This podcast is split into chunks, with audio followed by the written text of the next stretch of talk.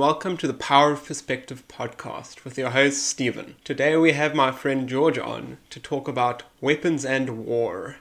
What would you say the the impact of war has been? I honestly feel, and a lot of people might disagree with me, but I do feel that in one way or another, war has basically shaped almost the entirety of human history, developments, and innovation. Um, if you take, for example, not long ago, we were just figuring out hey, if we put an engine underneath this giant kite, we can fly.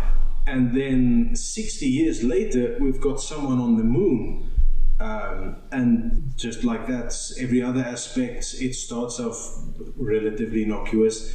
And then sooner or later, somehow it gets involved in some conflict or other. And uh, as they say, necessity is the mother of invention, and people wind up using things in ways they would never have imagined before just because it's what they had at hand. Do you think we're going to see more wars? Oh, yes. Um, or is that just a thing of our forgotten past? No, no, no, no. To paraphrase uh, an author I enjoy, people will stop fighting shortly before they stop procreating and just after they stop drinking. So, no, we'll always have war in one form or another. Um, I long for a day where it's not actual people fighting, but even that is, I think, a pipe dream because uh, even at its most base level, people will always want things other people have, and when the rules don't allow them to get it, they'll break the rules and that'll cause bigger conflicts as other people say, well, hang on, you can't do that. And then the first guy says, of course, well, of course I can. And the other one's, well, I'm going to stop you. And the first one says, you and what army? And sure enough, someone will bring along an army. The um, consequences of the, the ceasefire, though, surely that's of the nuclear arms, is that going to hold off war or is that just a, a hopeful thought? I feel the best way I uh, saw it summed up when it comes to nuclear arms as well well weapon tech in general.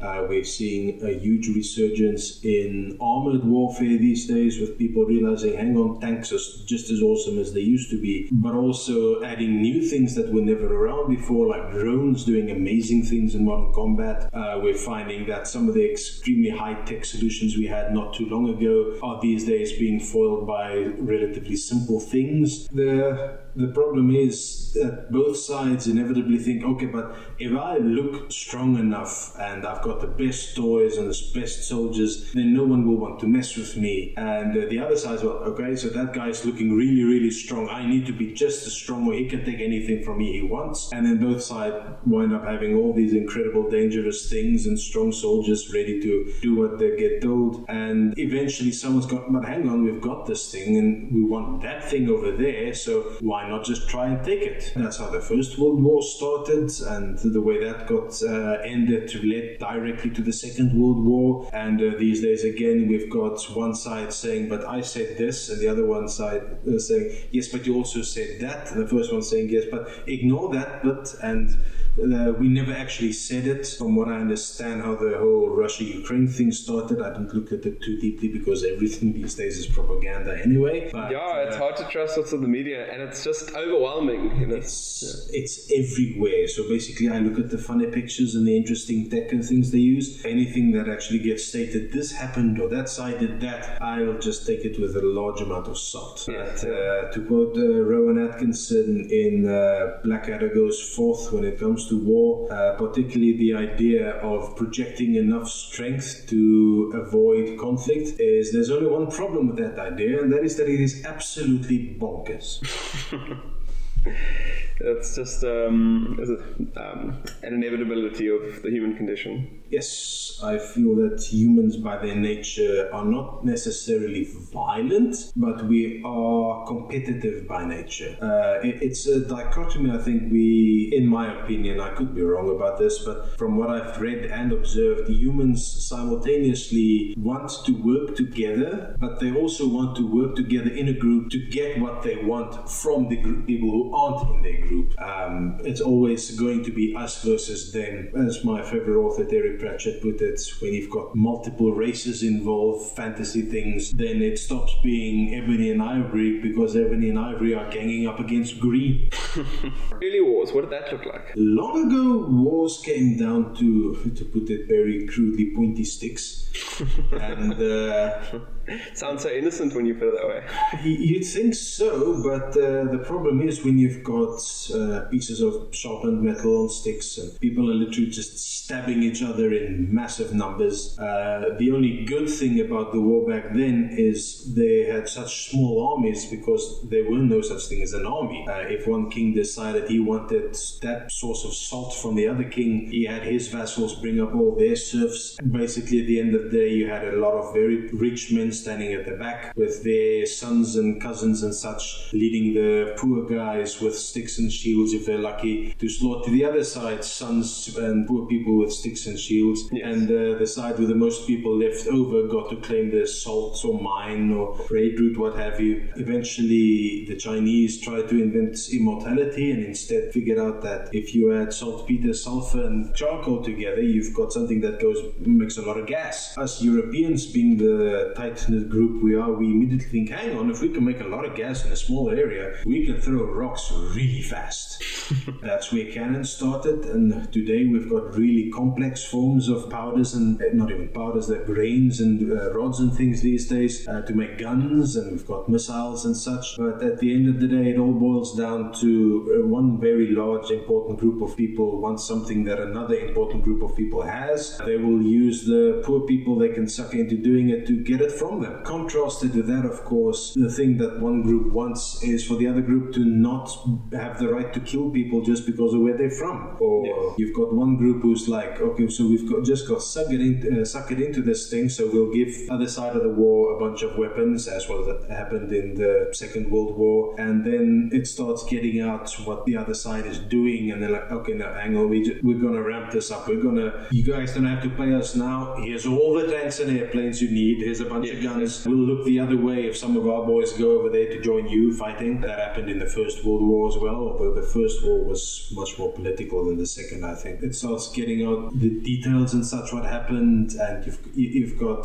to put it like this, even to this day, if certain people in the Netherlands or in Belgium hear a Canadian accent, they will immediately be happy to hear it because, and be willing to buy that guy a beer, even though that guy may not know why, but he has an uncle or a grandfather who was there when the Low Countries were liberated from Germany. The people who were around then and their children still remember back when a Canadian paratrooper handed off his C ration and the mother had to explain to her daughter what chocolate was because she'd never seen something like that before. Yeah, it's amazing, like the the foothold, the, the influence these events can have on future generations. You know, as you're saying, what one man does in times of war and desperation can impact the whole viewpoint of one group on another, right? It does, and it carries over in ways people don't even realize. For example, my grandparents were in the Netherlands back in the 1940s, so when they came to South Africa, they heard a whole different group of people saying the same things they used to hear Germans saying about another group of people, and my grandfather just was not having it. So my father never got invited to certain things, but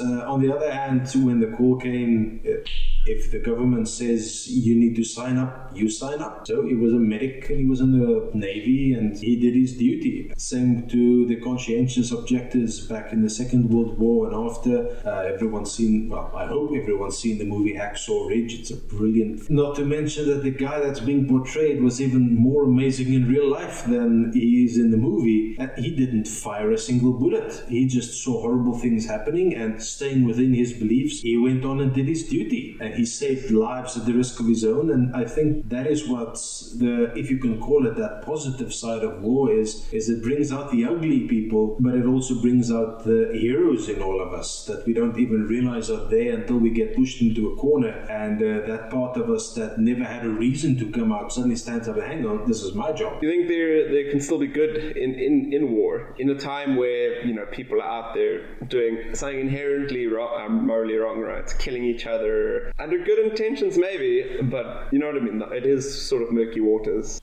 The concept of is it morally right or wrong to take another life is one that people will never ever agree on. I feel. Yes. Um, case in point, I used to have a colleague who is, as I am myself, uh, very religious, but we're in different denominations, different viewpoints, and uh, he stated that he would never be in favor of, for example, the death penalty because there's never a good reason to kill someone. And I pointed out, but the same Bible both of us read says that you must not hinder the government man wielding the sword because vengeance comes from the Lord and he gives that power to the government. So, from that point of view, you could say that it's justified. But on the other hand, who's to say that the government is right to have the right to kill people? A lot of us know that there are a lot of governments in the world who should not have the right to kill people because. Yes, exactly. Who do you give the power to, right? Exactly. Who do you trust with that power and who watches the watches, uh, watchman, as they say? Yes. But uh, on the other hand, I do feel personally that no matter your views on the subject, you still have to do your duty. Um, I very firmly believe in my own particular concept of honor. You are called by the government to serve, you serve. If you find it objectionable to kill people, you will find other ways to serve. Uh, my father was in electronic warfare and he was a medic. He never fired at people in anger. He knows how. Um, if you were to now, decades later, wake him up at two in the morning and demand it of him, he will still recite the serial number of his uh, FN FAL battle rifle to you because he had to know that serial number. He never got to shoot it at someone, but things change as those things influence the future going on. He winds up in a situation where he hears someone say something regarding, I think it was uh, the war, and he responded in Russian, and they assumed he's a Russian and was immediately opposed to him because if you're a Russian, I want nothing to do with you. He explained to them, listen, I'm not a Russian, I'm Dutch. I learned Russian during the Cold War so that I could pass information that I heard over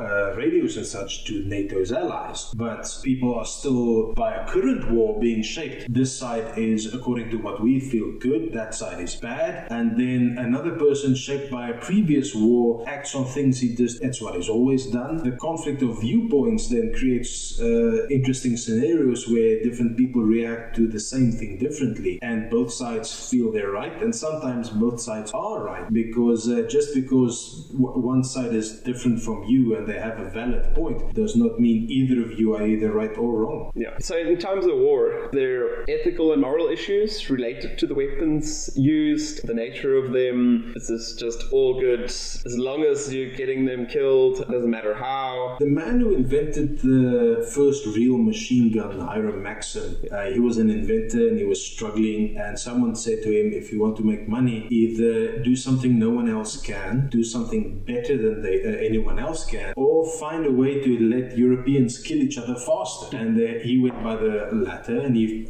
made the first machine gun. From an engineering point of view, the Maxim gun is a thing of beauty. Um, no one had ever thought of using the recoil from a rifle to reload it before. The machining to make the parts that make it go are incredible pieces of engineering. You can't just go into your garage and make a Maxim. Every part carefully fits together and makes a whole machine that is incredible, but also incredibly destructive. Millions of people die to those things, and that is where the problem comes where people refer to people as me like gun nuts. Yes, I do enjoy and appreciate the engineering behind them, but firearms, cannons, aircraft, uh, and stuff like that, they, as interesting and amazing as they are, they are horrible in their potential. I have seen photographs of the Battle of the Somme, literal hill sized stacks of spent artillery casings, which means they look like bullet shell casings large enough that you can fit your entire arm in them, stacked as high as three people, all for one battle where the total change in ownership was a few feet of land. But basically, it comes down to the size. What's the uh, song? What's the price of a mile? All those people died in horrible, brutal ways. Sometimes gas was used for the Yeah. first time in the First World War. You could say that it was for no good point, and it was absolutely horrible. At what point can you consider your justified? You know, is, is there a breaking point?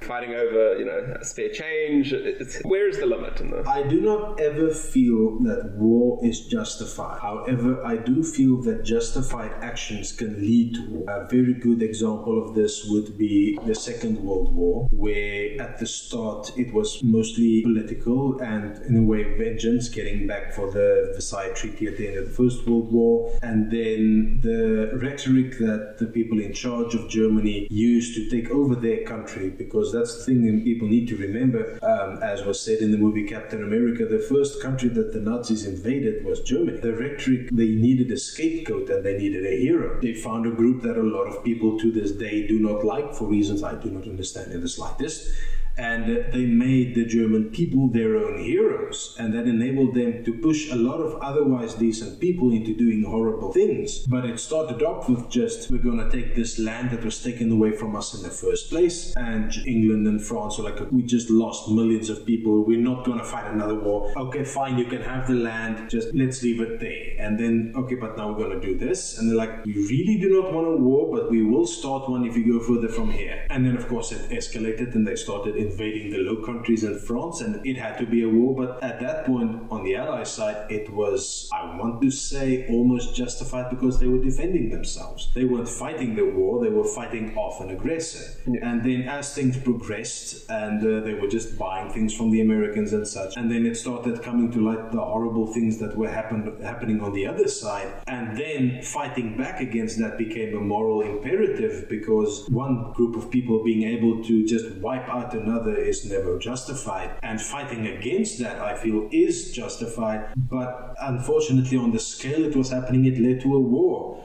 And uh, a whole large number of innocent people on both sides wound up dying, sometimes in awful ways, just because they didn't really have a choice in the matter. It was go off and fight against people you've never heard of before or say you're not going to and have your brother or dad go in your stead or even worse just have your mom or a relative shot because you're a coward? Yeah. No i mean it's crazy.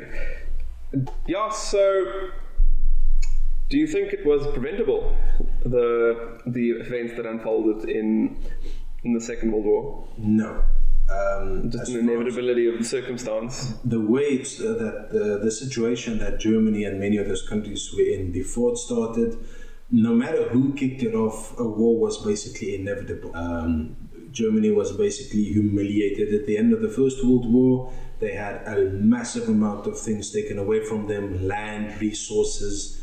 Uh, the German people were in the same situation that the Zimbabwean people were not too long ago, where you go to work, you get an entire wheelbarrow full of cash for your day's work, and it's barely enough to buy a loaf of bread because the price of the bread increased a thousandfold from the morning when you left for work and the evening when you finished. So they had to do something, and unfortunately, there was only one outcome because the, the side that had won the First World War was not going to let just, just let them have it.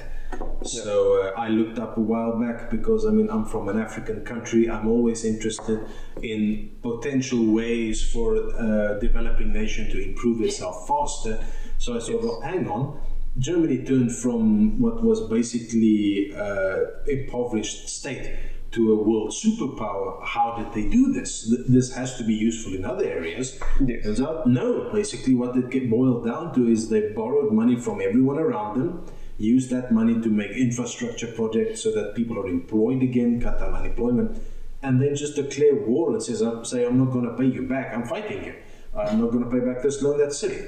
And uh, the thing is, interestingly, while declaring a war just to default on your loans is madness, we do have some benefits there where uh, we can start saying, okay, but one of the ways we can learn from this, and that's the most important thing of history, is they used infrastructure to improve the country and find people employment. Because first off, if you've got roads and airports and harbors, then suddenly, oh wait, hang on, I should go build my factory there. They've got a lot of unemployed people, so I don't have to pay very high wages. Demand is uh, low, and uh, they've got great roads and such. I can transport my goods and uh, suddenly you've got a country that is useful for uh, good for outside development.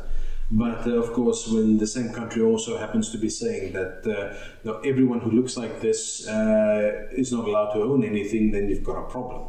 Yes. But uh, I do feel that one the only upside to war is that it does lead to innovation. Uh, Yes. You start off with muzzle loading rifles and uh, smoothbore guns.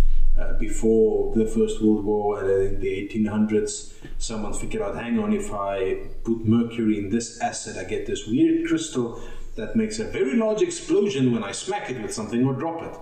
And uh, that actually gets shown in the show uh, Breaking Bad. Although fulminated mercury does not explode quite that badly, it is still extremely unex- unstable. Yeah. So they figured out, hang on, I can use this, put it in a little cap, and uh, I no longer have to use powder and flint or a piece of uh, rope that's on fire to touch off my powder and my gun. And from there, someone else eventually figured out bullets. And uh, from there, ingenuity just carries forward. From there, you've got single shot rifles, and that led to bolt actions and lever actions in uh, America and such. And uh, from there, we got semi automatic and automatic things. And uh, while those are interesting from a engineering point of view, I once uh, watched a video on an experimental weapon from, I think it was Germany, I'm not certain. Uh, the way that the gears and cams and things inside the internal parts is literally artistic in the way they laid out to take up as little space as possible and fill the available space inside this rifle so that you've got basically a semi-automatic rifle uh, in the same size as an old bolt action. And uh, that sort of ingenuity the metallurgy that goes into making parts like that that won't wear away uh, that transfers into other areas. You've got uh, as I mentioned earlier, from plain airplanes, we've figured out how to take them to war, and then we immediately each side needs to make the airplanes better and better than the other side so that they're faster and more fuel efficient so that they can go further and carry carry heavier loads. And then from that we've got modern cargo and passenger aircraft who, that are almost as efficient as it's possible to be because we reached that pinnacle from war and now we're finding other uses for all this technology we got. We went to the moon with technology that started off finding a way to take a bomb all the way from France into England. And uh, I mean, Yeah. it definitely was a giant leap for mankind. And so, the biggest sort of societal changes that came through the development of, of war um, weapons, how do we most visually see that, like living today? The most obvious way you can see that, which a lot of people do not realize, ironically, is the fact that men these days generally have short hair. That came directly as a result of the French Revolution, where the Fro- uh, French went uh, but trigger happy with their guillotines, and a lot of people had their heads chopped off. And uh, if you were a nobleman, uh, you obviously you had perfumed clothes, you had wigs, you had long hair and stylish clothes. And uh, when the downtrodden masses got a hold of you, uh, you were tossed in jail. And uh, in preparation to have your head chopped off, your hair was cut short so that it doesn't get in the way of the blade. And uh, then, if you were eventually found innocent and you, your people spoke up for you, no, hang on, that, that guy was a good lord. He made sure we were always fed. He kept things managed. Uh, we always had water, and he didn't spend all the taxes we paid on ridiculous things. Then you, if you were lucky, you got let go. And they kept that short hair so that everyone, oh, and leave that guy alone. We've already tried to chop his head off and we didn't have to. And to this day, we've still got short hair on men because it became a sort of fashion or a statement, and uh, then it lost its actual meaning. The circumstances around it went away, but we kept it because it's what we got used to. And uh, likewise, the poor people who didn't have their heads chopped off, they had short hair because I don't want to look like the people whose heads were chopping off. And uh, another development from that that you see these days, particularly here in Southern Africa.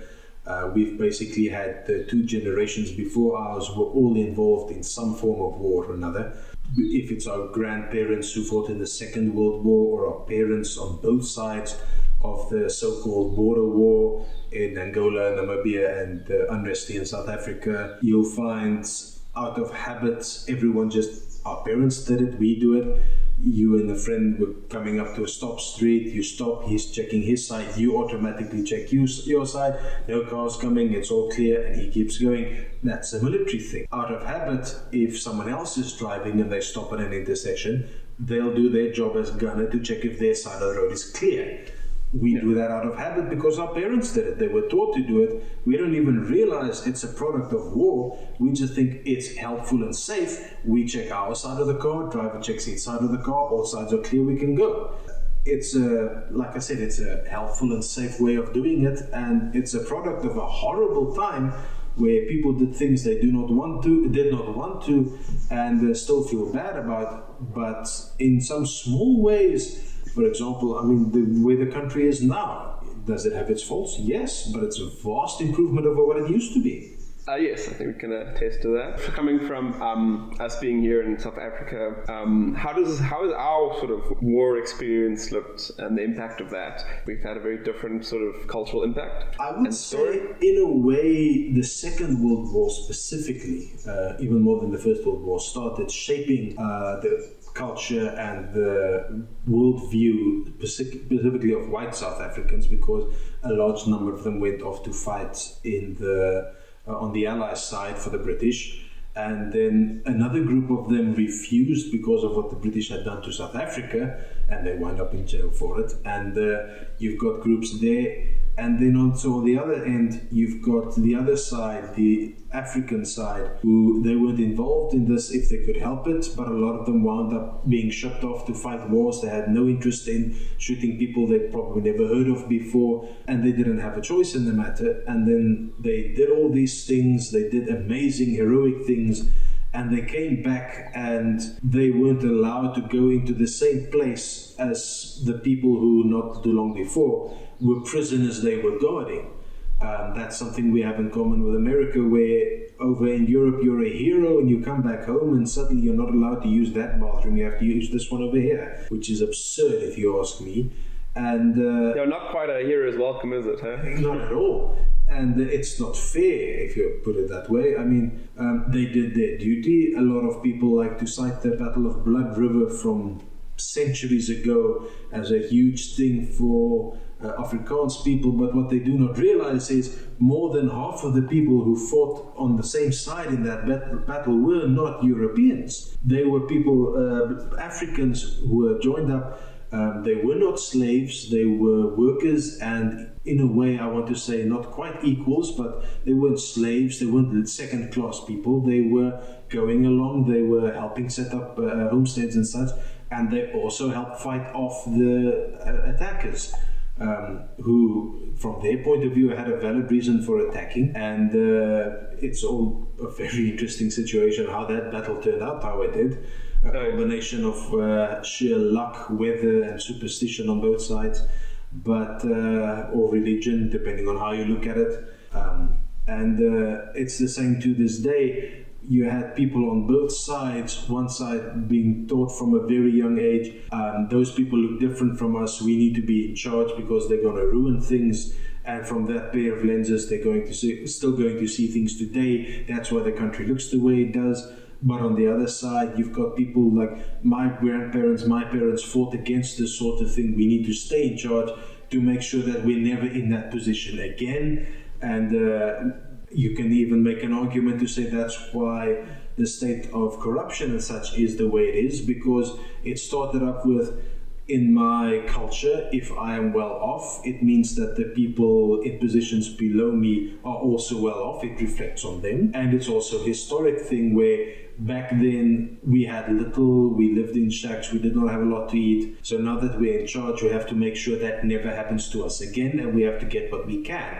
I don't think it's right, but it is a product of the times. And uh, the only way we can move forward, I feel, is if we can reconcile that thing, uh, those viewpoints, to find the good on both sides and uh, find a way of, again, as with all the other things we've done in the past, find the useful parts of a war that forced us to innovate or forced us to change and use that change to do things that we want to uh, take forward to improve it for all of us. These people that you know fought in war and they come back, um, they it has a, a, detrimental impact on them, right? We've heard stories of PTSD and struggles, um, not being able to readapt to civilization, and so what are some classic examples of this? Uh, if you go back far enough, you will find records of something similar to post traumatic stress almost everywhere.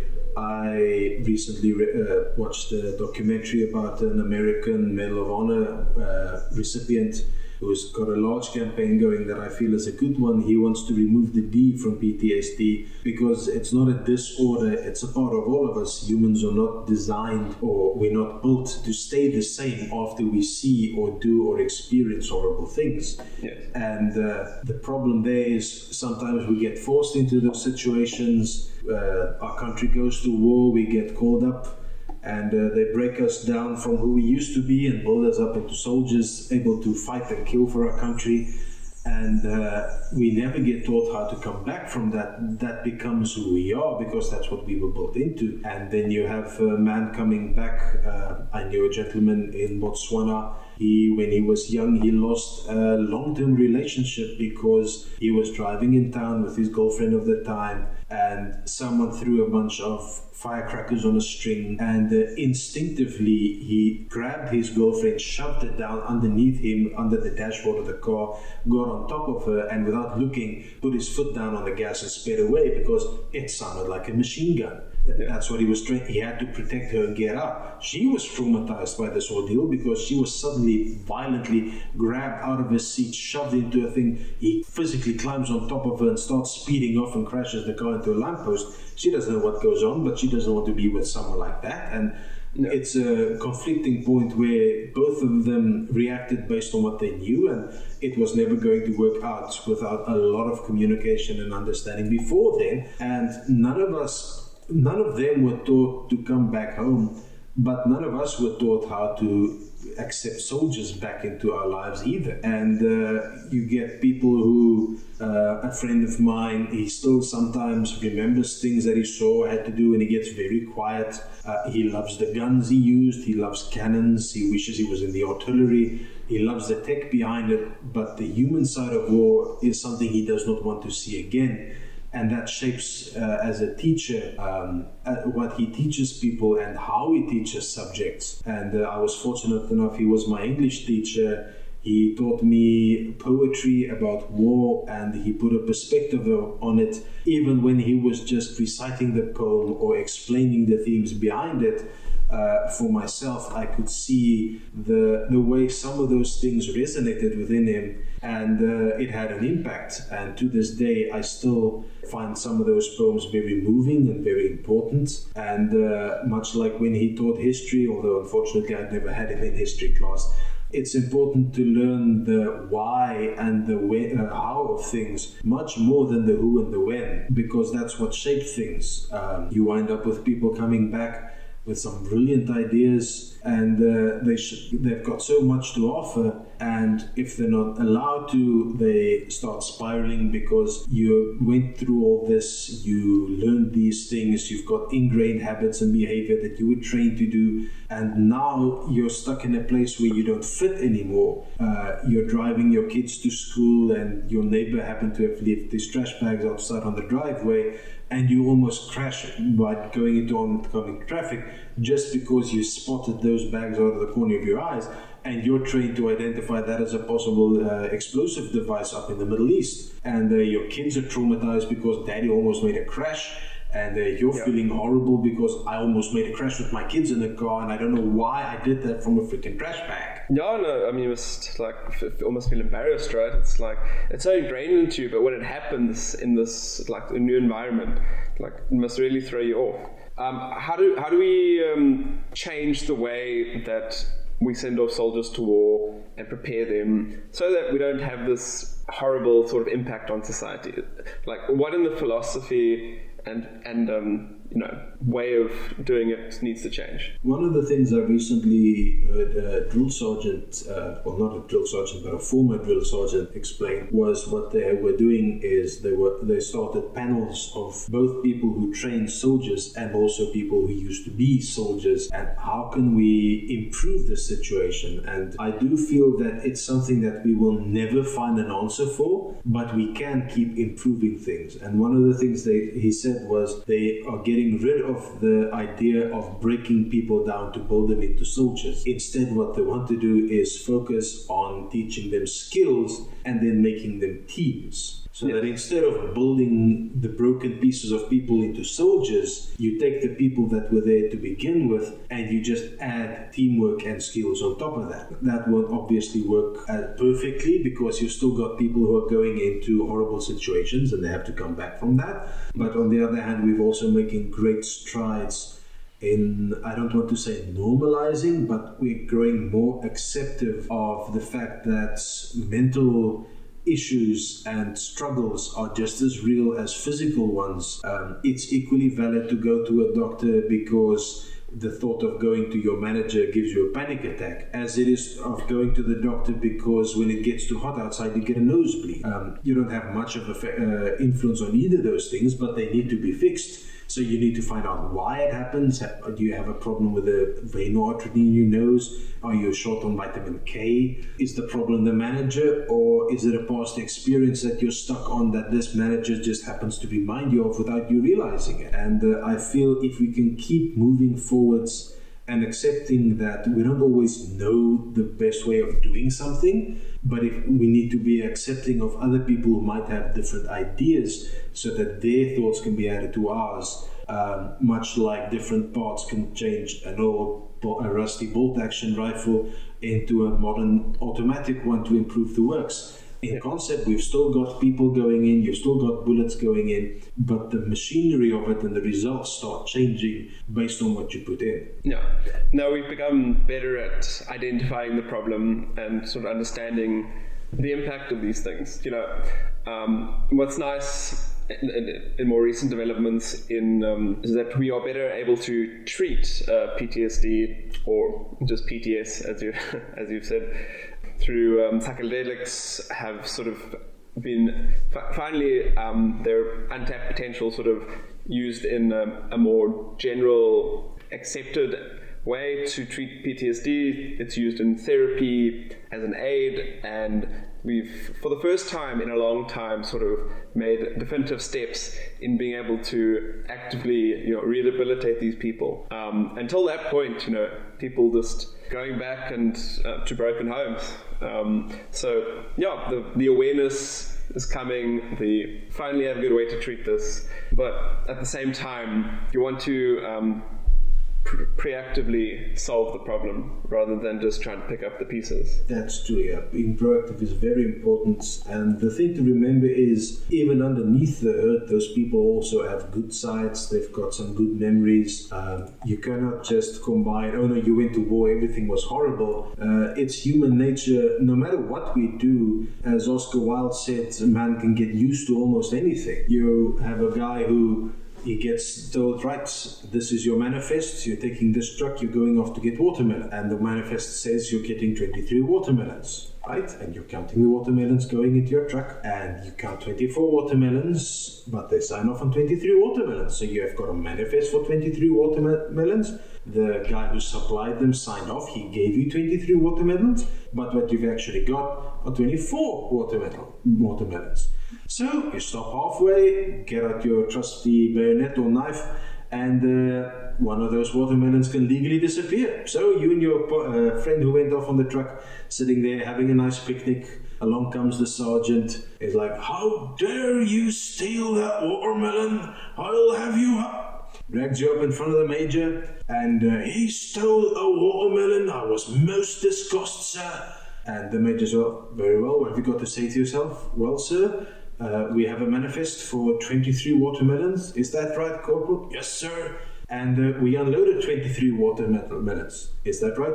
Yes, but. So he didn't steal the watermelon. No, I see, saw him eat the watermelon. So did we not receive 23 watermelons? No, we did, but and that's the sort of funny anecdotes that years and decades later stick with them, and uh, it's a sort of it shows that the resiliency of the human soul, where despite all the other horrible things you saw and heard and that happened to your friends, uh, you can still hold on to those funny little bits like the time you were told to wait for uh, permission to watch a training film and there's half a table with one ping pong paddle but no net and no ball and told you're not allowed to play ping pong so you immediately start making popping noises with your mouth the moment the uh, instructor is outside the room just to mess with them uh, yeah. we find levity in almost any situation we can because that's what makes us human. Uh, we'll make conflict whenever we can, but we'll do it as a group and we'll stick together as a group and I think one of the big things towards finding a way of reducing conflict would be a way of finding method, I think, of making people enlarge their groups to include more people instead of us just being us few against them few, making it a large number of us against a large number of them, and then hopefully eventually without resorting to war, making it oh, it's just all of us competing together to see who can be the best. So that instead of shooting at each other to take a piece of land, it's just I need to do really good in this event because then I can get the medal and I can get sports sponsorships and then I can get a better house for my family. Or if I write really well and I can fix this issue I have with messing up multiple uh, times and uh, tenses in a single sentence, I can maybe start publishing this and I can make a living telling stories like I want instead of having to go to a nine to five job every day. Yes.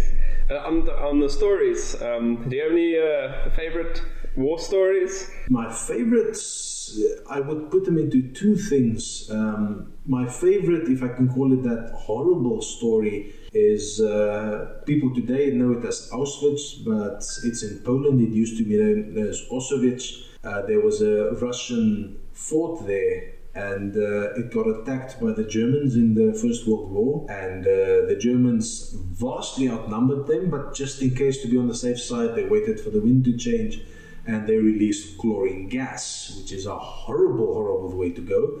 And uh, when that done that sufficiently and the wind started shifting, they switched, uh, switched off their canisters. And uh, just as the gas ended, the Russians made a countercharge into machine gun fire into the uh, Germans and Austrians. And uh, the Entente the soldiers were shocked. They were absolutely, they literally gave up and ran away because what looked like dead men were charging them uh, Russians and Poles who literally had skin falling off and burns all across their exposed bodies, but they were defending their fortress, so they charged.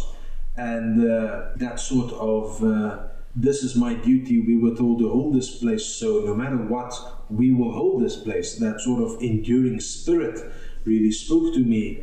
And uh, on the other hand, I've got some amusing anecdotes I've read and heard of at time. Um, one of my favorite ones, I'm a huge fan of tanks and tank warfare. And uh, there was a music anecdote of uh, along the topic of uh, British officers just do not run. It's not what they do. It's not done. And uh, I think I cannot remember. So what do they do?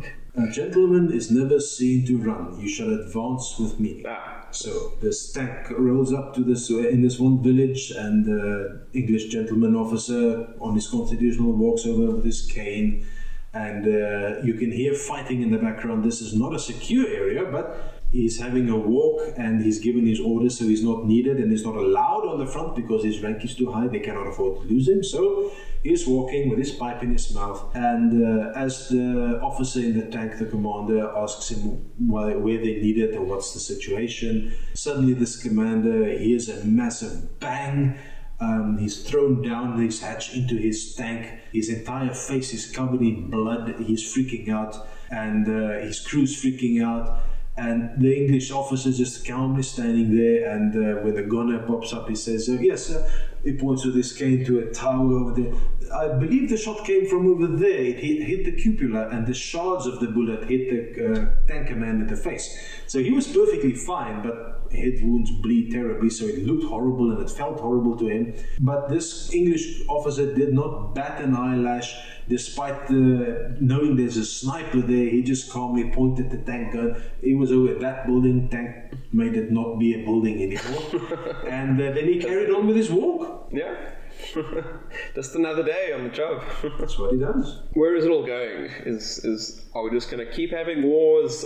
Is um, is just going to become more technologically advanced, or is the nature of war here going to change entirely? I feel at its core, war will always be men and women shooting at other men and women. But from what I've seen recently, new advances, the way people are instinctively figuring out, hang on, this new drone thing is very useful. We can use it to drop things that's how we got aircraft from flying kites with engines to fighters. Now we've got drones. Amazon is working on this massive dirigible that they can fill with packages and drones and then use that to automatically deliver packages. So I feel that's not too long in the future, where at sea you've got uh, carriers with aircraft over land you can have dirigibles and airships with drones on them that can uh, perform combat missions. But uh, I also feel that uh, innovation will keep carrying on. Um, we will keep finding new ways as we start using drones to shoot down things or bomb things.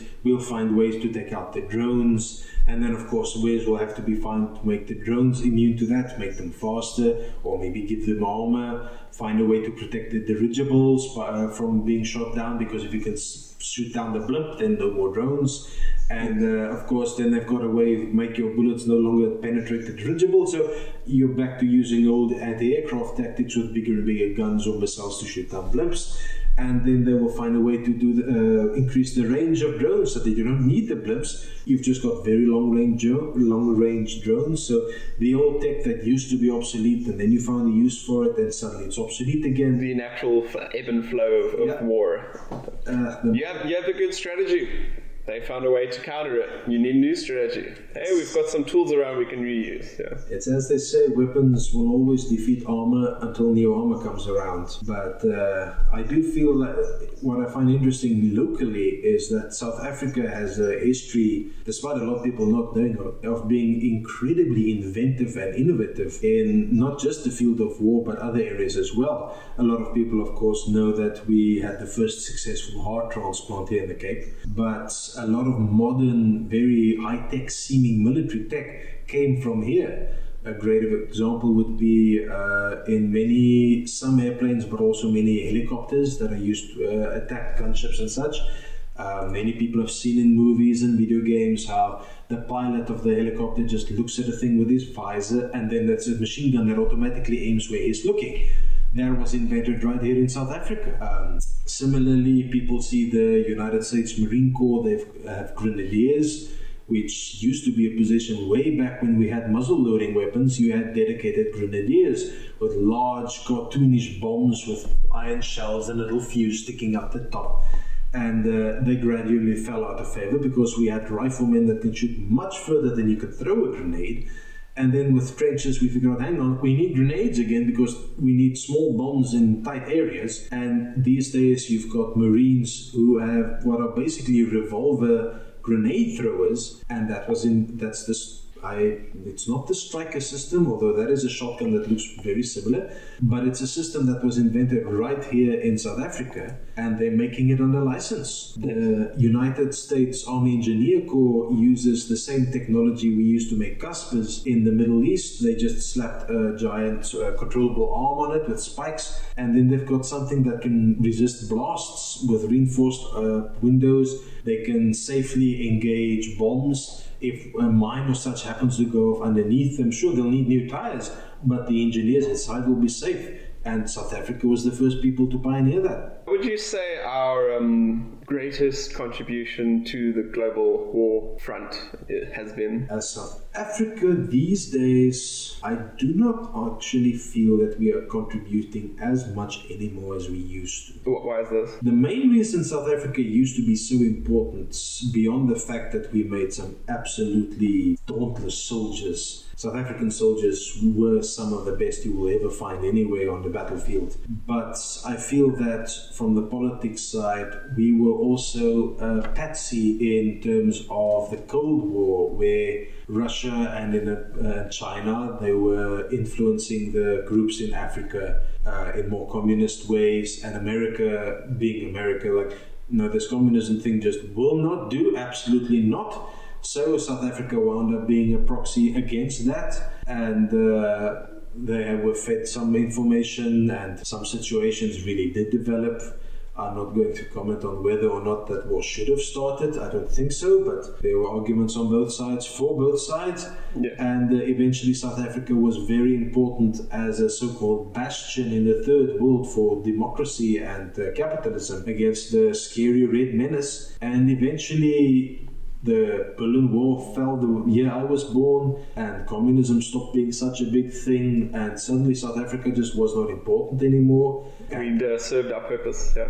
And the same people who used to be up top getting support from other places no longer had that support. So inevitably, their abhorrent practices fell apart. They fell out of favor, they lost, and new people came in charge. And now we're in the modern situation where we are still very strong. South African soldiers do help out in peacekeeping activities not only in Africa but sometimes also abroad. But we are not as much as a, much a projector of force as we used to be, because honestly we need to focus locally more, um, and we are indeed focusing locally and trying to fight things such as uh, crime, corruption, poverty, inequality, which all I feel are much better targets for a war than just whoever happens to live over there. Yes. Has there been any wars that are particularly needless that have sort of occurred? Most needless wars I can think of off the top of my head in descending order would be the First World War and uh, then the Vietnam War and Korean War to a lesser extent. Uh, actually, no, the Vietnam and the Korean Wars, you can put them next to each other. And then lastly, many of the wars in Africa, they were caused by people who are no longer here, um, who drew up boundaries and borders that made no sense to anyone but them at the time.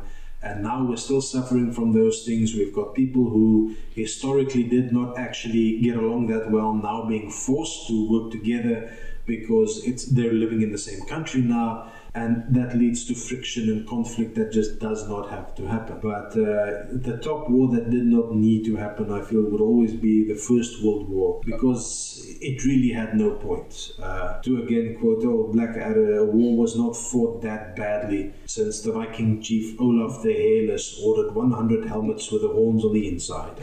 to you, what really started the First World War and why could that have been avoided?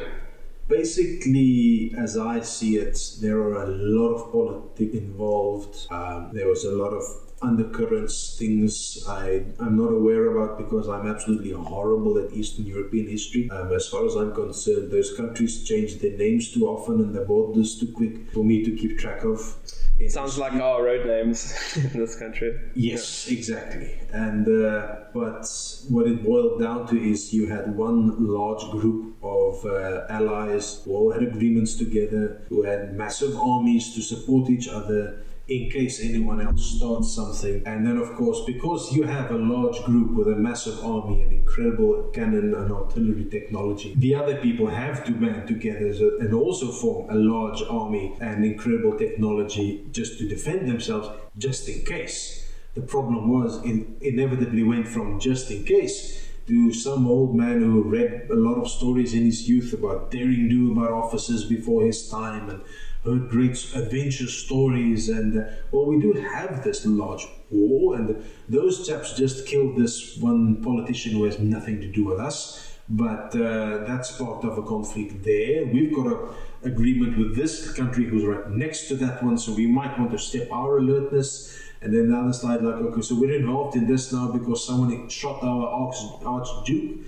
So we need to declare war, and uh, everyone else remember that contract you signed that says if we declare war, you declare war. So here we go, And then the first side, oh heck, they're all declaring war, and the one of these people they're declaring war on is an ally of ours, so we have to declare war. And suddenly, what went from just large, ridiculous armies quote unquote for defense eventually developed into well we had to use them eventually didn't we with the, um, the call to arms um, this can be sort of relatable to the potential that's happening at the, U- the ukraine with um, nato being on the quite on the brink of being breached, and there's a lot of terror that's come from that. People fearing the end of time and, and such.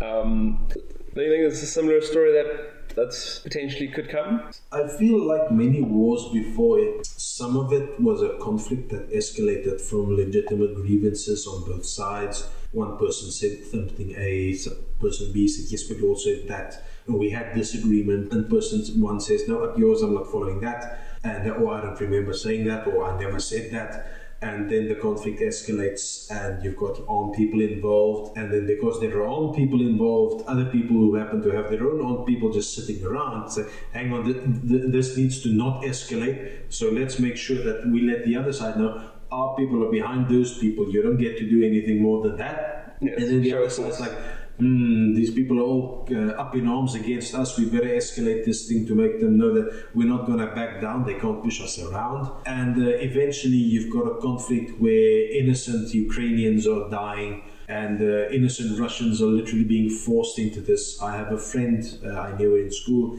she used to briefly live in St. Peter, or she lived for a long time in St. Petersburg, and then briefly emigrated back here to Africa, to Namibia, just so that her husband cannot be forced to join the army because there was a draft going on, but you cannot draft people who happen to be in another country at the time. Yes. And uh, the problem was, of course, if you look at the way things are put on the news and on the internet, those people would be reviled by people who don't know any better just for the fact that they're Russian lovely people. Um, they don't have anything to do with it and they don't have any choice in the matter. But just because they're Russian, they're automatically the bad guy.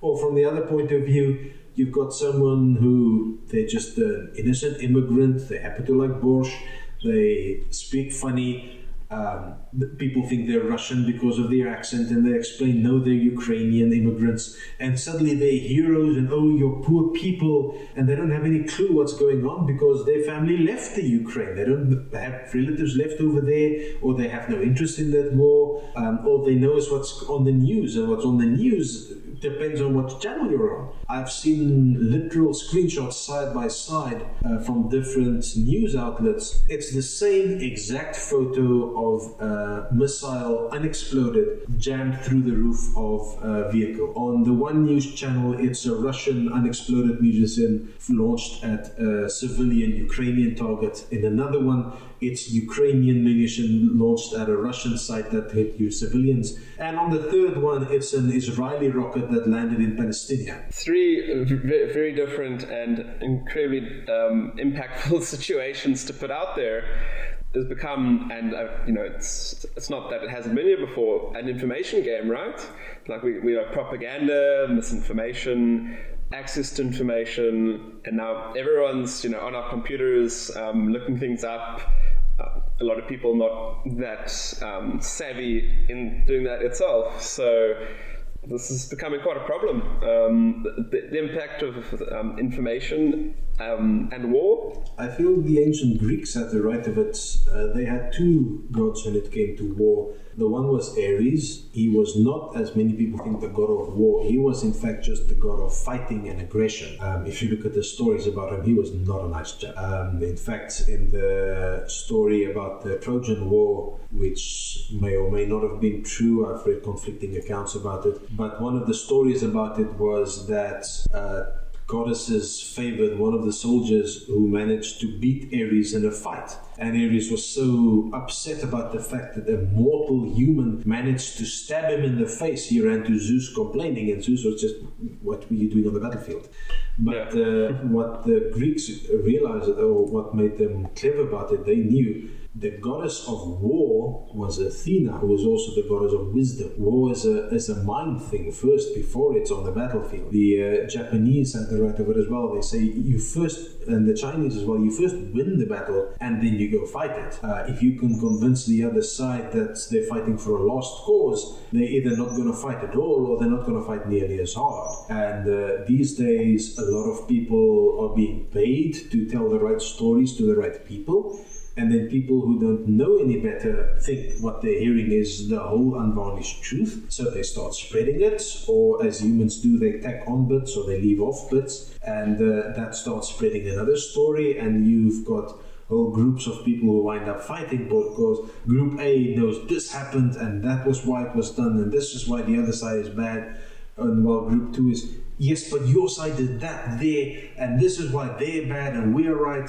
And what they're saying, very often even, is factually correct, but incomplete. Uh, I once saw a little comic strip, uh, very nicely demonstrating it. What you see on a, you see a man running away from someone else.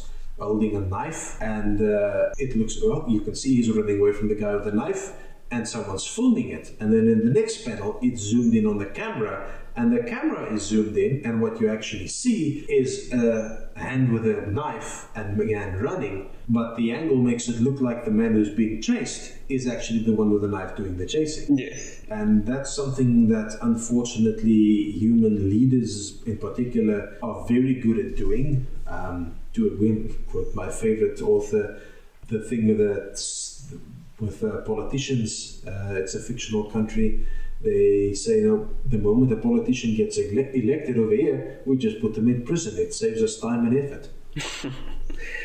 um, uh, uh, definitely for some politicians, we should have that implemented. And so, as, a, as an individual, right, in these times of just information you know, overload, um, people inherently are quite easily kind of manipulated and misled unless they take careful efforts to avoid this. Common um, sort of tip someone would give is, you know, do your research. Um, as the technology advances, as wars advance, how do we get this under control as an individual and maybe even more broadly?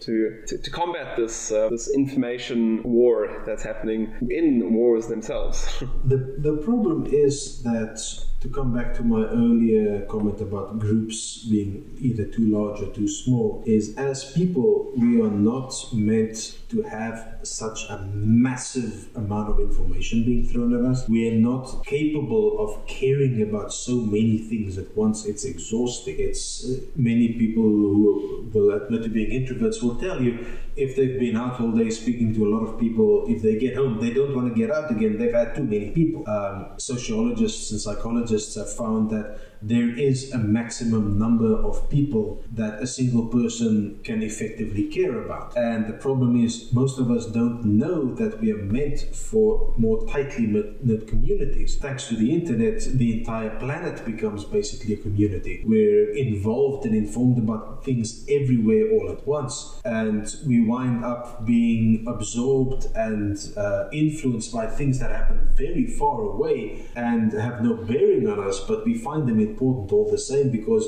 of what we feel or how we perceive the matter. And we wind up splitting our attention amongst so many things that we don't have any mental fortitude left to start doing research or figuring out what part of what I was just told is true and what was added on, um, what part of what I was just told was left off that should have been there. And uh, I think the best thing we could possibly do, um, to quote the Dalai Lama of all people, our job on this planet is to help each other. And if we cannot help each other, at least don't hurt each other. So if you're sitting there on the internet and you see this meme post about a guy with a gun and it looks funny to someone, and someone else just starts going, yeah, but someone with a gun like that can do this much damage. It's no need. It's not needed to start fighting with that person about whether or not gun rights are a thing. You don't need to start a fight on the internet just because you disagree with someone. Um, in life in general, just because you do not agree agree with someone does not make them the, your enemy. It just means you disagree with them. And I think as humans, we need to learn again how to disagree peacefully. Yes. Yeah, no, it's become almost um, a taboo now, right? You disagree with someone, there must be something wrong with the other person. or you're, you're oh, that offends me. Yes, yes. It's. Uh, Exactly. It's uh, people almost scared to to to share um, alternative, unpopular, or just um, vastly differing opinions to other people.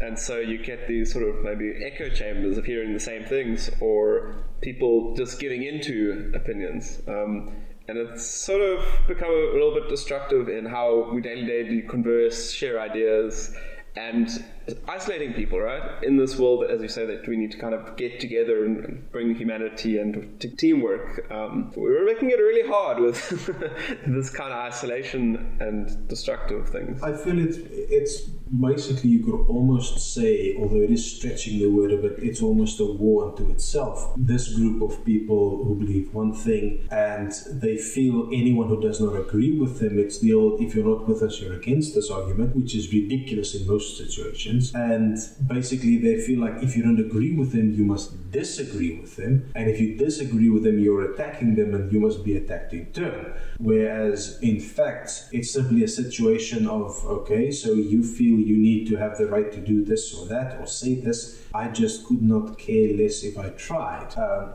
but the fact that I don't agree with you automatically makes you assume I disagree and I'm against you, when really it's just, oh, I'm not influenced by this matter, it's got nothing to do with me, why should I care? Exactly. Of course, the problem there becomes if you go too far in the other direction, you stop caring about absolutely anything that does not affect you directly, and that leads to people turning a blind eye to horrible things happening. Um, to take back our poor people, uh, friends, the Germans, many of them who said I did not know that was happening. And then after the war and after these things came out, you had terribly sad cases of people who leave behind notes saying, I did actually know, I just didn't do anything. Yes.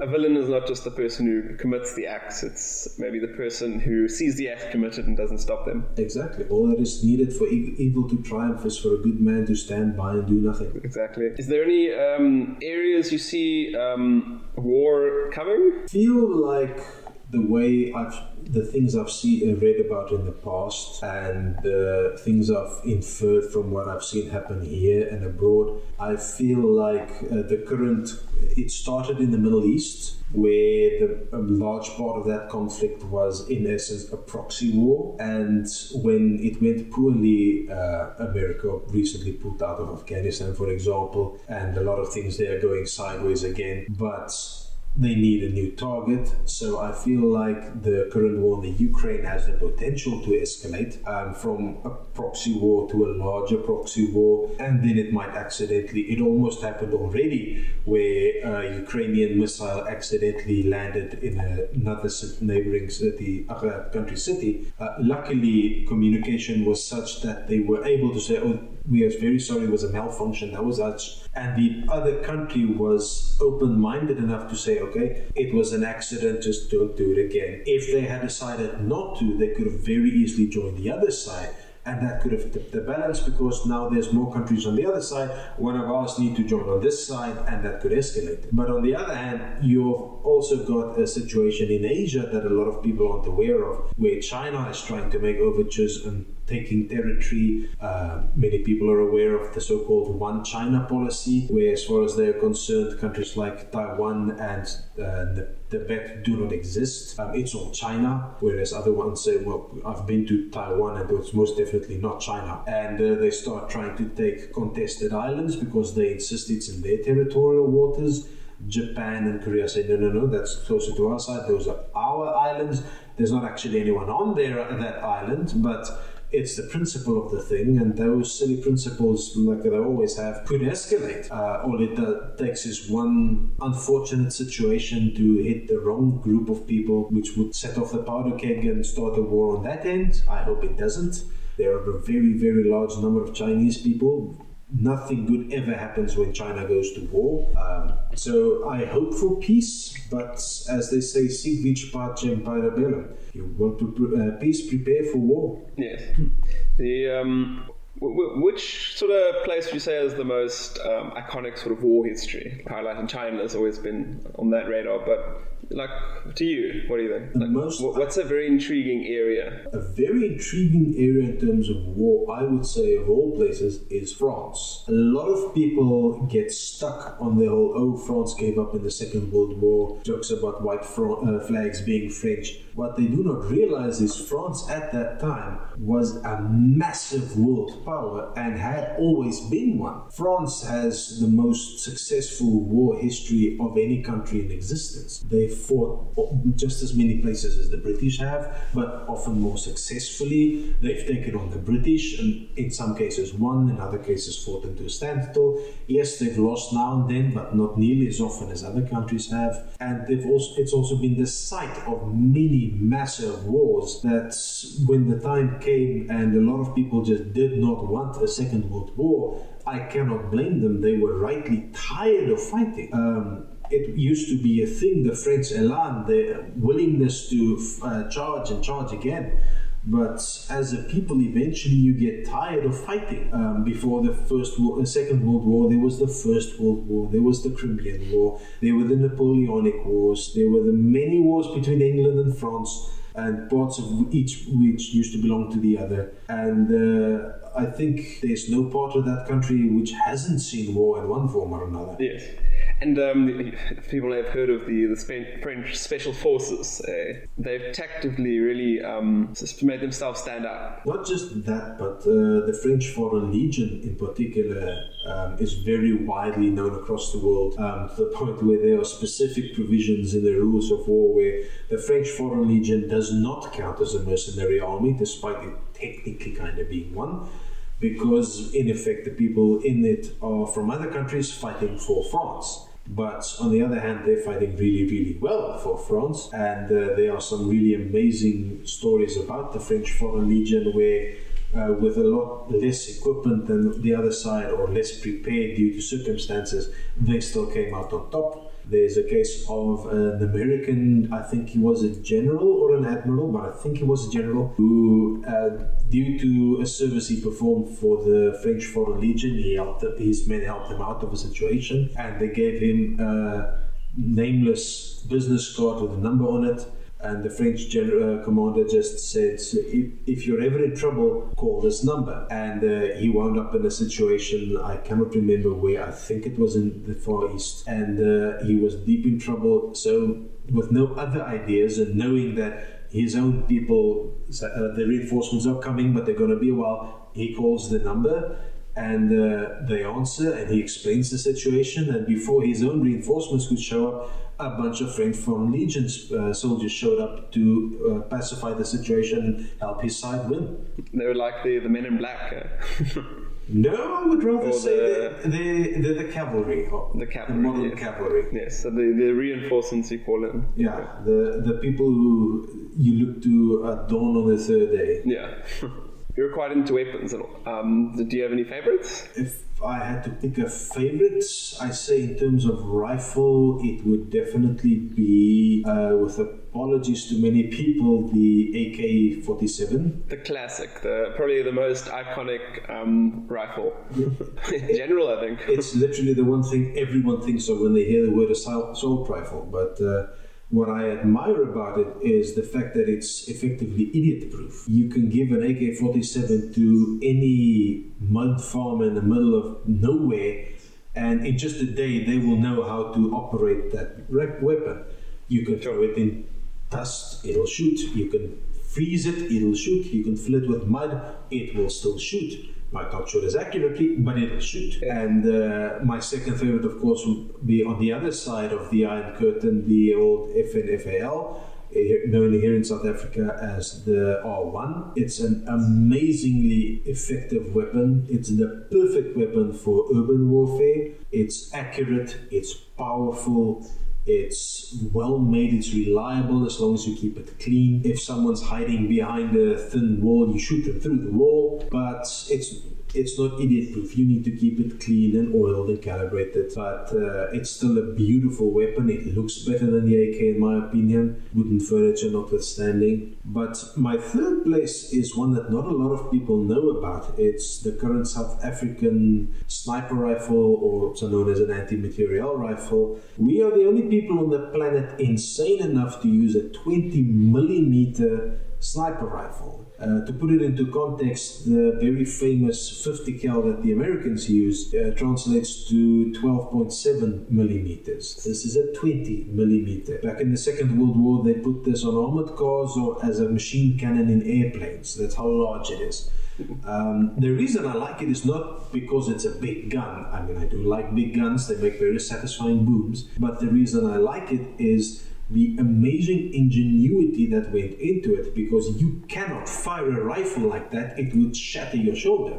Uh, recoil is a thing, and Newton was very clever when he said equal and opposite reactions. And uh, so, what the designer did was he put this thing on basically a miniaturized version of what artillery guns do. When that thing fires, the whole system moves back on a recoil absorbing system before that what's left of the recoil hits your shoulder. It's also very modular. You can actually put smaller rifles and chambers, uh, barrels and chambers on it, so you can make of that thing what you want. If your enemy has armored cars and such, go for the big one. If it's a bunch of insurgents, you need accuracy and long range. Take it down to a 50 cal or even the Lapua round. You've got incredible accuracy and range with a lot less recoil than the weapon systems that commonly use that thing have. And that ingenuity is something that I find admirable. Despite the horrible uses you can put it to, I am against the fact that you can use it to kill people. Yeah. Um, I often tell people if I do get the opportunity and the money and the time, I would buy firearms, but I would not own ammunition. I would like them for the ingenuity, the engineering in them, and then every once in a while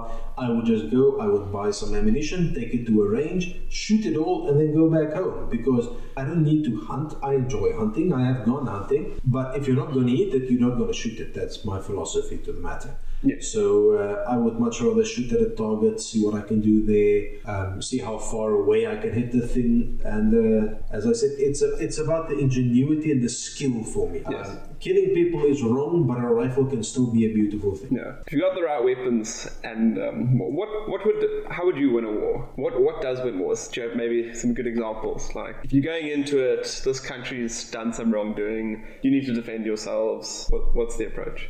This is actually something I've put a lot of thought into, and I've also played a great many war games that I did very poorly. And the number one thing that wins wars is not a particular weapon; it is ironically logistics. The first thing was is always: Are your soldiers fed? Have they got ammunition? Can they get their trucks? Do the trucks have gas? Have they got water in the canteens? Can they refill those canteens? Are they getting paid on time? If you do all that, then you've got a good start. After that, uh, the second one is morale, uh, esprit de corps. Do your people want to fight that war? Uh, are they okay to be there? Are they motivated? Do they know why they're there? A big problem in the Middle East was a great many soldiers wound up wondering, well, why am I even here? These people do not want me here. I'm not saving them if the people I'm supposed to be saving aren't interested in my being here. They want me gone in the first place. So if you've got first the logistics and second the will, then you will most likely win that war. The problem is, of course, if your people don't have the will and you don't have the logistics, then you're stuck. Uh, that is ironically also how South Africa was freed from the previous uh, regime. It was in a roundabout way a matter of logistics. You cannot fight insurgents in the country everywhere. You cannot get troops where they're needed everywhere because the area is too large. You will never have enough troops even if you have one soldier for every enemy soldier, you cannot get them all where the enemy is. So an army marches on its stomach. So if the army can march and eat and get where it needs to be, you will win. But if it's too large an area, if the army does not want to be marching, they'll start dragging their feet and you will lose no matter how good your technology, uh, no matter how big the bombs you are dropping from spy planes so far up that's By the time they, you hear them, they've already gone back to base. You won't win because your people don't want to be there, your enemy doesn't want you there, and the civilians in the middle don't want you there either. Yes. That being said, if I had to win and fight technology wise, it would depend entirely on where I am fighting. If I am fighting in a place like Asia, it's one heck of a fight because, uh, to quote the Princess Bride, you never fight in Russia in the winter, you don't fight a land war in Asia, and you don't go up against Sicilians when death on the line. Asia is, by its nature, impossible for people not of there to fight in. We don't know the place, even if we've got the technology, as the Americans demonstrated more than once. The best tech in the world don't work if your strategy doesn't work, and unfortunately, no one has yet figured out a strategy there effectively. If you need to fight in Africa, then things like tanks will not work that well. However, things with wheels will. If you can get firepower where needed effectively and quickly, then in Africa you would win with decent rifles, good mobility, and a lot of artillery. Air support is useful, but the problem in Africa is uh, air support needs a base and bases are very easily to target in turn because there are wide open areas and little things stopping them, uh, the enemy from attacking. Uh, in America, the Americas, in South America, you've got the same issue as Asia. It's a lot of jungle. It's a lot of people who know the area and the only people who have ever won wars there are the people who live there. Uh, the Spanish, they left rather forcibly. Yes. Uh, in Europe, it's even more mixed up because it depends where. Are you in Eastern Europe, in the steppes? Tanks are great, mechanized infantry are great. Are you in Western Europe? Tanks are less good because it's a lot of urban areas, it's a lot of big, uh, tight spaces. Tanks are going to be important to support your infantry, but your infantry is going to win the battle and going to take the uh, take it over the land. So uh, I think what it comes down to is something I actually realized very recently. The idea of one army that would win everywhere does not exist. It depends on what you make it for, and even then you have to make it for that goal. And if you then find yourself somewhere else, the army you've made won't necessarily work there. Yes. Do you have any uh, good accounts of where um, a new weapon being developed has changed the tide of battle? I have an amusing account of a weapon that changed the tide of battle, but not for the reason that its creator sorted it. Ooh. Back in the Anglo-Boer War, in the second one, Maxim guns were the thing, and uh, being a new thing, people experimented. There was a huge amount of experimentation in those days um, in the realm of firearms. And one of the things that were made was called the Maxim Pom Pom, which is effectively a machine cannon. It's a Maxim machine gun that shoots very large rounds huge rounds. And uh, what happened was the South Africans, fighting off the English, they would steal these things and they'd set them up in an ambush and then just use all the ammunition they had for it to decimate the English and then get on their horses and ride off, leaving the thing there. Yeah. The British, seeing the massive casualties they're taking, think, hang on, this pom pom thing is great, we need more of them. So they order more pom poms. The pom poms arrive by ship from England, and they realize the pom pom is a horrible thing. The rounds are so large that the thing is prone to jamming. The weather and the dust and such here is such that maintaining it is a pain. The reason that the locals have been so good at using it is because of how they use it, not the thing itself. They just steal the thing, find the perfect situation for it, use it, and then leave it because in another situation it'll be useless. Although the way they keep effectively using it makes the thing itself look a lot better than it actually was. And how are they effectively using it? Like, what's a common uh, circumstance? Um, to put it mildly, they turned a lot of English soldiers into geography. Just like turning something into history, just spread out over a larger area. Basically, you've got a cannon that's shooting very fast, so you've got a lot of firepower in a small area really quickly. And for example, if soldiers are marching through a, a, hilly area, they're by necessity bunched up. If you can set the thing up without them realizing you've got a way to flatten an entire camp. But if you're in a large open field, then you're not going to use it there because the English on horses will just flank you, be able to charge you from the side. Uh, much like the South Africans did themselves. Mobile infantry, hit and run tactics. But if you've got the situation for a gun like that, clumped up soldiers, for static positions, and you, they don't know you're there. You've got the perfect ambush vision, uh, ambush weapon, apologies, and you just leave it there and you head off again. And uh, any memorable tactics? you've seen exercised in the, the field of war? Memorable tactics, the Hmm, it's an interesting one. Agincourt, of course, comes to mind. A lot of people think of Agincourt as the battle where the English longbowmen, which were uh, they were basically the machine guns of their day, they think the English longbowmen won that fight, but it was actually clever commanders who won uh, because of battlefield tactics and preparation. The French heavy cavalry was unbeatable. Um, those heavy knights were known as they were the equivalent of tanks of the time for a very good reason. A man in a proper suit of armor can take on any other soldier of the time, and he will win if it's a one-on-one fight. So what they did was the first thing is they find the right position, give themselves a hill and a woody area on one side that's easy to defend, and then turn the other side into a bog. Redirect the a river, make it muddy uh, ground, Horses get stuck in that, they cannot charge. Suddenly, the cavalry gets stuck. So, uh, French noblemen get off their horses, armor plate and all, wading through the muck. Their statu- uh, stationary targets. Suddenly, you've got a field day for archers and crossbowmen to just take them all out. The French also had their archers, but the archers were in the back, they had to advance.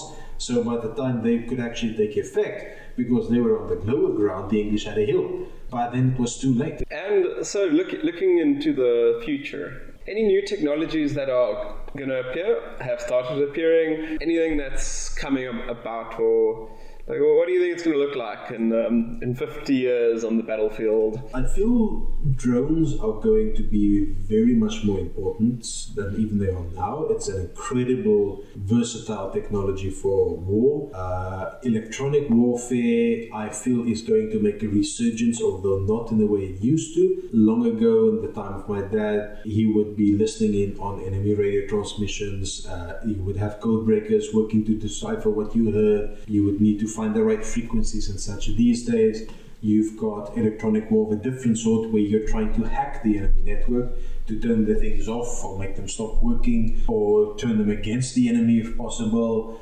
Likewise, uh, so called misinformation campaigns are legitimate weapons of war these days. Um, as I mentioned earlier, if you can demoralize the enemy, then you've won half the fight. Yes. Um, Another thing I find particularly interesting, although it's rather more limited in its use, is the advances in the field of railgun and coilgun technology. Straight out of a video game, huh? You'd think so, but they've already got working versions. The main, main problem now is scaling it down because an advantage of something like a railgun, you no longer have massive bags or cans of explosives throwing projectiles uh, through a barrel and out the other end. Now you've got a huge bank of capacitors uh, storing up a charge, and then just whoosh, your ferromagnetic uh, projectile gets launched by a bunch of magnets at incredible speeds. And uh, thanks to our friend uh, Isaac Newton, the speed that thing travels at translates into explosive force when it hits. And uh, if you've got something like that on a battleship,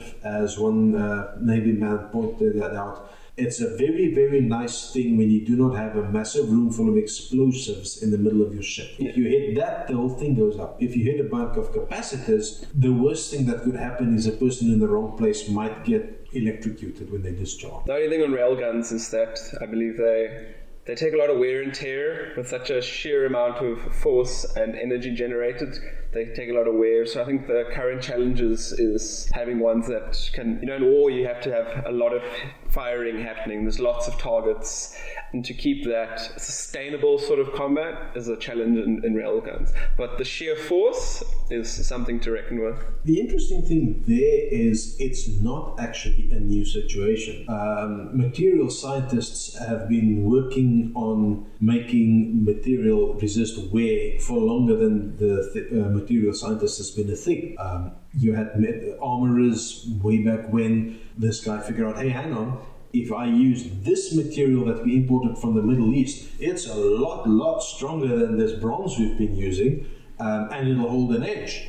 And then someone else by accident figure out, hang on, when I add bones to this metal that I'm forging into a long sword, it makes it stronger. At the time, they thought it was the bones from the animal or person they're using that infuses their strength into the iron. But what is actually happening is they were making steel by accident. And uh, from there, in modern times, you have new materials that you use in barrels for rifles to reduce wear and uh, because as the rifling wears out you lose accuracy. And uh, from materials there you've got another set of materials on the components to make them last longer but while still being lighter so that you don't have a five kilo rifle that's weighing down the soldier. Uh, you want lighter bullets that are still very cheap. You want better material for the guns and armor on your tanks or you want protection for your armored cars or your Humvees or what have you. So, material sciences, uh, while on paper looking very boring, in practice is very important.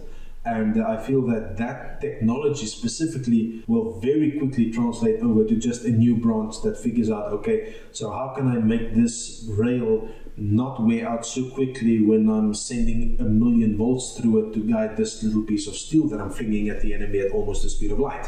Challenges and innovations of wars um, has been known to sp- branch a lot of fields, right? Um, what would you say on the effect of war on academia? I would think the th- first thing that comes to mind is old Alan Turing. Uh, a large benefit that war was for technology and uh, academia was the rise of the uh, think tank and also uh, processing units and uh, computing. Um, many of the advances we have in modern information technology started off as methods of code breaking in the second and possibly even First World War. They started off with mechanical devices and slowly over time started upgrading them. And then suddenly, when it, there's a war on, you need to make these things as effective as possible so that you can detect the enemy codes faster than their own machines can and uh, from there you move to highly advanced machines that take up entire rooms. Uh, my dad used to work on a machine that he still used punch cards, where you literally an, write an entire program by putting little holes in a piece of cardboard, and you had memory capacity well, there was no memory. You had processing capacity of a few calculations uh, second, and now we can do exponentially more than that with little pieces of silicon. Yeah. And um, yeah, as technology develops, it often shrinks down and becomes more and more compact and complex. Do you think this can be the case in war, with your weapons branching hard to see, or to even even the nano world? Who knows? What do you think there? From a weaponry point of view, uh, we've actually recently seen what happens when you try to scale it down, where they went from the old uh, 308, also known as a 7.62 round, they went down to the smaller 2 to 3 or 5.56 millimeter round because it's smaller, it's lighter, it goes faster, so it's better against uh, armor, and uh, you can shoot it really quickly without so much recoil. The problem was it's not as lethal. So now you've got the US military moving from 5.56 to 6.5, which is an entirely new round. It's already existed, but they're realizing sometimes you don't want to go too small. Likewise, I feel like you mentioned nanotechnology. That is a very, very dangerous field to weaponize because uh, for the same reason you we've outlawed germ warfare. We don't want those things to get out of control, and it's very easy. In fact, with the way that data works and the fact that transmitting it can easily corrupt it, it's very easy to have what they call in the science fiction circles as a grey goo scenario, where something that was meant to do one thing goes out of control and just starts absorbing everything around it or breaking things down that wasn't supposed to. You mentioned um, the uh, chemical and biological biological warfare. Um, we've heard sort of you know stories in more recent times of um, you know Russian sort of gas um, used to poison um, certain individuals, and it's become frowned upon. But where's that going? Um, you know, we've got technologies that can create viruses like CRISPR. We've got leaps and bounds in all those related fields. So. From the little I've seen that I can feel is reliable in terms of this seems factual, I would say that that technology has never stopped being developed. Once they got the idea to make the stuff, they used it in a few instances, realized, hang on, this stuff is horribly dangerous. Out loud, nobody used this stuff, it's dangerous, we don't want, them, want it to get out of hand, we don't want the wrong people to get their hands on it. And also, please don't pay attention to the fact that we're still developing this to make it more deadly. As you mentioned, CRISPR is an offshoot of stuff like that. It's an amazing technology. Uh, I recently read about a case where using CRISPR, they found a way to make a certain type of genetic disorder no longer a thing. You could make it so that if you detect in the womb that the baby has this, this genetic disorder, you can change the specific gene causing it so that they no longer have it. And the benefit there, of course, is if you do this for if you do it enough times, that genetic disorder will effectively die out because it no longer exists. There are no more carriers. The downside is you have a situation like the movie Gattaca, where you wind up having an elite class of genetically modified people. And I'm certain the moment we find a way of using that to make better soldiers, we will. And then eventually, those of us who weren't modified will be sitting on the sidelines as second class citizens because we just can't run that fast, we just can't play music as well, we're not thinking that fast, we can't reason as effect- uh, efficiently. Even our most talented members will not be able to compete at the same level. So it's an amazing technology. I am really excited about what developments can come from it in the future in helping people. Yes. But the downsides are also exponentially more dangerous. Yeah, there's the thing about um, technology and innovation, right? Is it's got the potential to greatly help society and um, change problems that we never thought we could, or has the potential to make wars very easily winnable and cause mass destruction. It's as though our friend Einstein said he does not know what the Third World War will be fought with, but the Fourth World War will be fought with rocks and sticks. Yes. We are really we're getting scarily good at killing each other off, and uh, I just hope that we never do have another world war. Uh, although I'm thankful that I'm in Africa because we will probably be the last people to get involved, us in South America. But uh, on the other end, I am hopeful because I've seen technology. It's an exoskeleton, is what they call it.